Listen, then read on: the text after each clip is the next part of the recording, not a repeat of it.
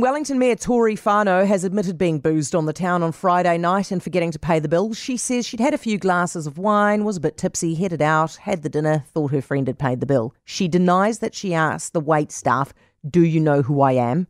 even though a diner and the wait staff say that she did ask that. And she tried to take the bottle of wine home with her. That's on video. Former Wellington Mayor Kerry Prendergast is with us now. Evening, Kerry. Good evening, Heather. This is embarrassing for her, obviously, but is it any worse than that? Think uh, Wellingtonians and in fact New Zealanders expect their elected officials to to be a higher standard than everyone else. So I was always well aware of that. I could never jaywalk without someone calling out to me, Kerry, you're meant to be setting a good example.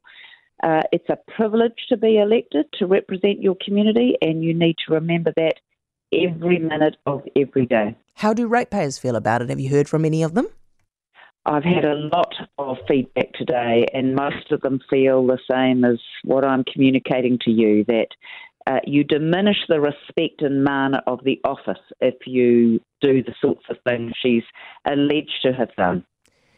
Do you think it's going to affect her ability to do her job? I think Tory needs to have a period of reflection uh, about what occurred on Friday night. Uh, it's not something that I imagine she is going to um, sleep well knowing. I mean, to wake up to that sort of front page is, you know, would be pretty tough.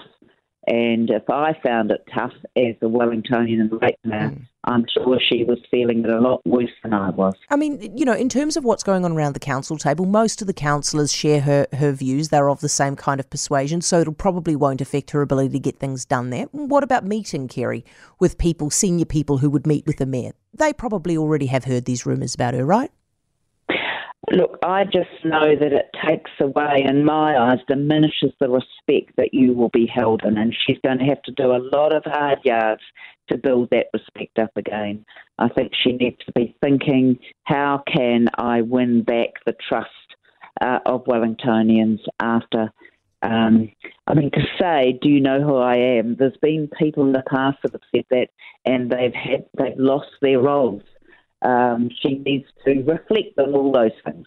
Kerry, thank you for your time. Appreciate it. Kerry Prendergast, former Wellington Mayor.